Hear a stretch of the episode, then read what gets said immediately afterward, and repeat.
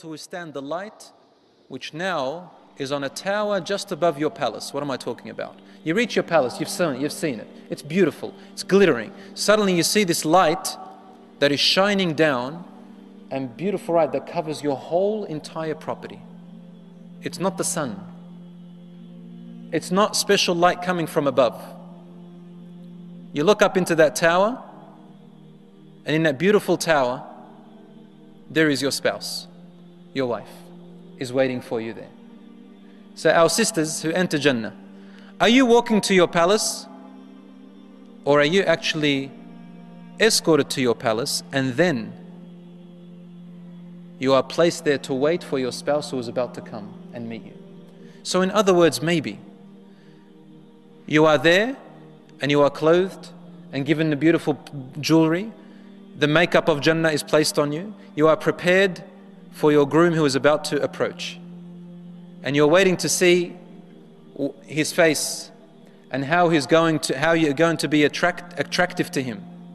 You know the nature of men and women. This is the nature of men and women. Women love to beautify themselves to attract their husbands first, even though the husbands also attract their wives. But in the first stage, the woman loves to beautify herself, as in her nature. So imagine you've entered now, and there are servants of yours in your palace. You've beaten your husband there, and they've prepared you and put all this makeup on you. In fact, in Jannah, what is makeup? Is it fake up, as we call it in Isa? I call it fake up. No, what is the makeup in Jannah? You don't need any makeup. The makeup of Jannah is the way Allah has created your face. And now I would like to describe just a little bit of the women of Jannah. The women of Jannah, the women who enter Jannah from this world are indescribable. I cannot describe them. The hadiths and the ayat in the Quran have not described the women of this world who enter Jannah. But what have they described? They've described the women who are created in Jannah, the Hur al-Ain. As for the descriptions of the women who enter Jannah, they are beyond their beauty. Forget it. They will look like they were just insignificant, just a little pearl they wear around their neck. That's all it is, really. So the Hur in Jannah, the women of Jannah. Ar-Rasul sallallahu alayhi wa sallam says, وَلَا نَصِيبُ رَأْسِهَا. The tiara. Ever heard of a tiara? A crown?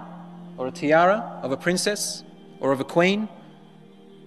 So the crown or a tiara that she wears on her head.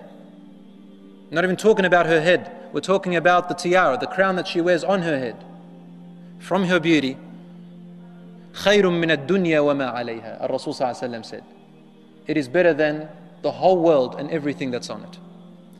In another hadith, which is also sahih, he said, if her face were to be shown to the people of the world, there will be a world war over her. There will be a world conflict over this one woman. Forget about all these beauty pageants that are elected and voted for. Forget about all the women that you've ever heard about or seen in this world.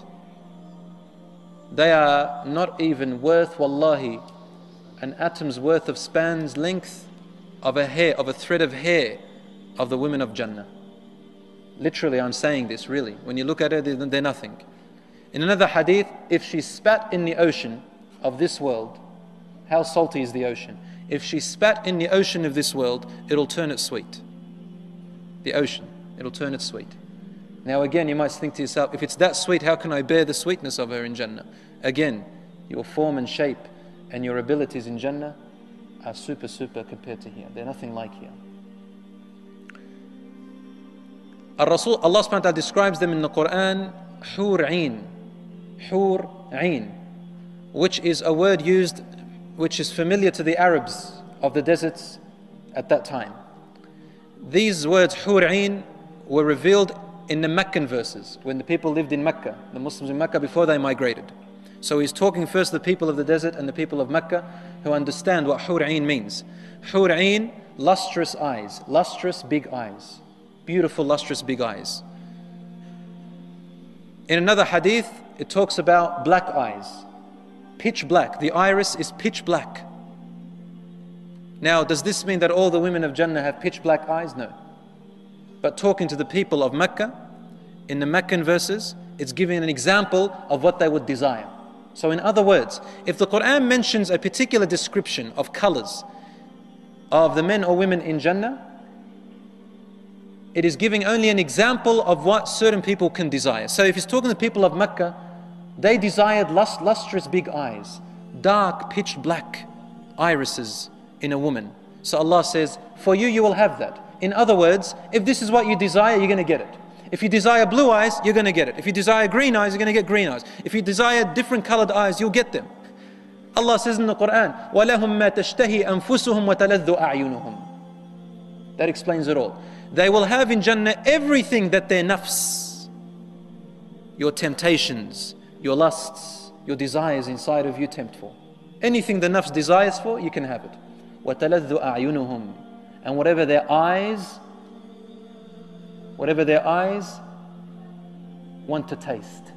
Taladh, meaning to taste. Whatever the eye wants to taste. You know, the eye can taste, yeah? Not like the taste of the tongue. The taste of the eyes, Allah subhanahu says, whatever the eye wants to taste, meaning to look at, they will have it in Jannah.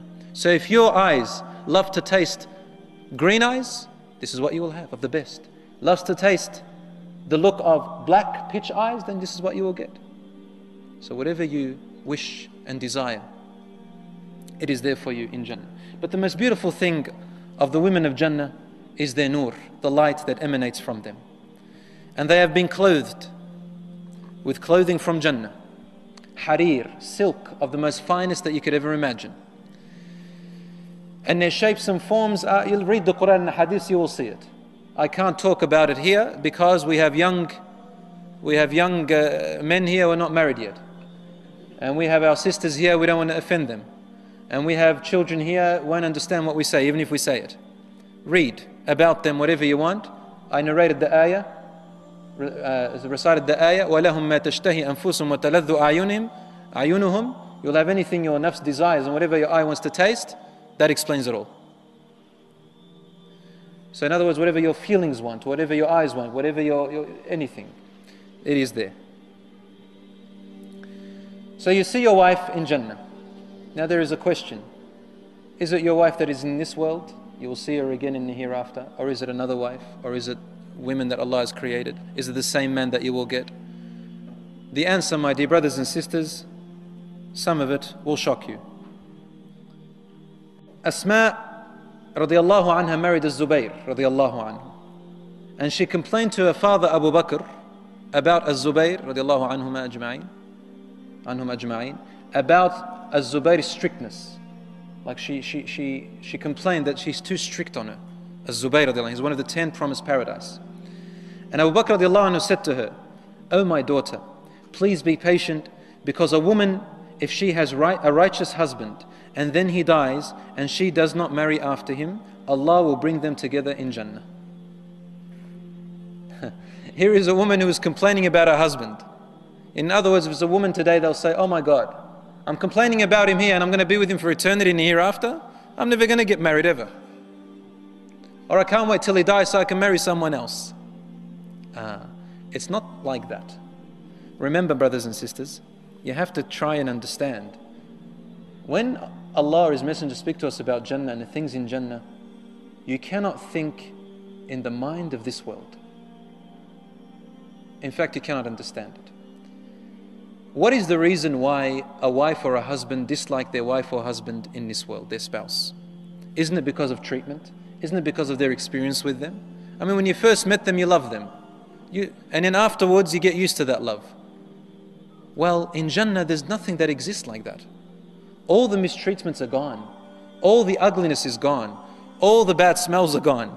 All the ugly desires of a person is gone. There is none of that. Allah says in the Quran, "La yasma'una fiha laghwan wa la ta'thima illa qilan salaman salama." You will never hear in there hurtful words. We'll not hear in there offensive words, degrading words, harsh words, annoying words, all of that. Never hear negative words.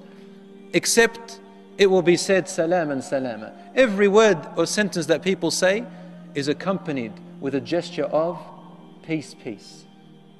So whatever you say, you can talk anything you want, but every speech that is said in Jannah, you receive the feeling of peace from it. You know, it doesn't mean necessarily that every time you go, Salamu alaikum, and that's all you say. Qilan salam and salam, all you hear is salam, salam. It doesn't mean that people don't know any other word but salam in Jannah. Imagine that. Salam, salam. No. It means that every sentence, every word, every look, every touch, everything is accompanied with a gesture of salam. You can feel it. So that spouse you have in this world who has struggled, and you may not have a pleasant life with him or her, in Jannah, if they are righteous, that's the condition, there'll be a totally different form. Imagine the righteous people of this world who enter Jannah, and imagine this as Zubair, one of the 10 promised Jannah. He will be among the most beautiful, handsomest, beyond your dream, ichihara men in Jannah. And his wife, Asma', who was patient, she will be among the ichihara women in Jannah.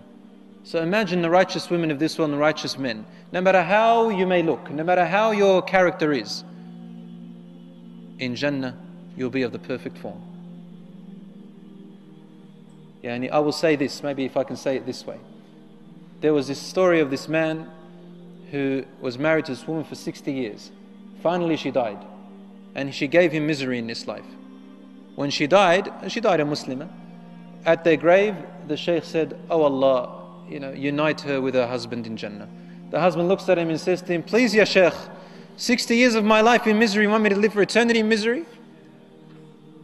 Now, if that old man knew, if he knew that his wife was going to enter Jannah, and he went to Jannah and he saw her there, the first one he will desire is her. So this person you see in this world, when you go to Jannah, you say, "Who is that? Who is that?" And they say to you, "This was your spouse in the world." And you say, "I can't believe it. No, no, no. My spouse in that world was, you know, he used to stink. He used to look like this. If he spoke, he didn't say pleasant words. He forgot to buy me gifts. He forgot, you know, about this and never complimented me. In Jannah, he was complimenting me, smiling to me. Oh my God, I want to live with him forever.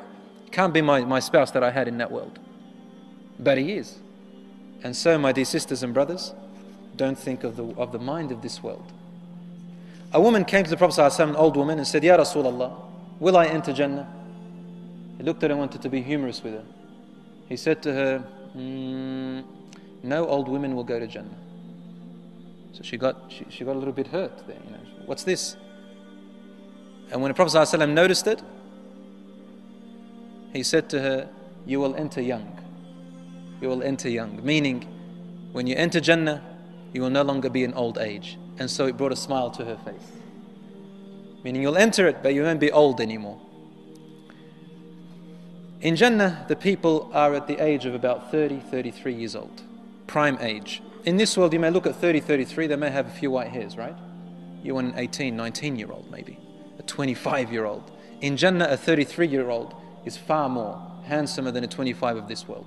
33 is the middle age, is the age of Isa alayhi salam. Rasulullah said the height of our father Adam alayhi salam, sittuna dhira'an fi as-sama', 60 cubits or arm lengths tall in the sky, 20 cubits wide approximately, on the surah, on the shape of Adam alayhi salam, our father. And obviously people have different nur to other people in Jannah. Some of them are more handsome, some are more beautiful than others. But no one will be jealous of the beauty of anyone else. You know, a woman wouldn't sit there and say, "Ugh, look at her, she thinks she is. She thinks she's prettier than me. I'll just go back to my servants back in my palace and you watch what they'll make of me. Or you watch when I go and get my, you know, clothing of silk and we'll see what she thinks. She can eat her heart out." No, there's none of that stuff in Jannah. There's no jealousy. She'll say, "Well, she's so pretty, but I'm also pretty too." Right? Husband comes back and she says to him, "You look more beautiful than when I first met you before." He says, "Yeah, I was in the market." He met other people, and so the nur came onto him a little bit. And he says to her, "You look more prettier than I saw you before too." And she says, "Yeah, well, I guess I am." And this is how it is in Jannah. I'll end it with this. The spouses say to each other in Jannah, the husband says to his wife, he initiates the saying, he will say to her when he first meets her, "Everything that I have seen so far in Jannah, there is nothing that I have seen that delighted my heart and delighted my eyes more than you. more than what I have seen in you, my wife. And she says to him the same thing. And guess what? She begins to sing for you. And the things they sing for you is, نَحْنُ الْخَالِدَاتِ فَلَا نَمُتْنَا. We are the ones who will live for eternity. And we will never die. How's that? So they'll sing for you, far more better than my voice, beyond your imagination.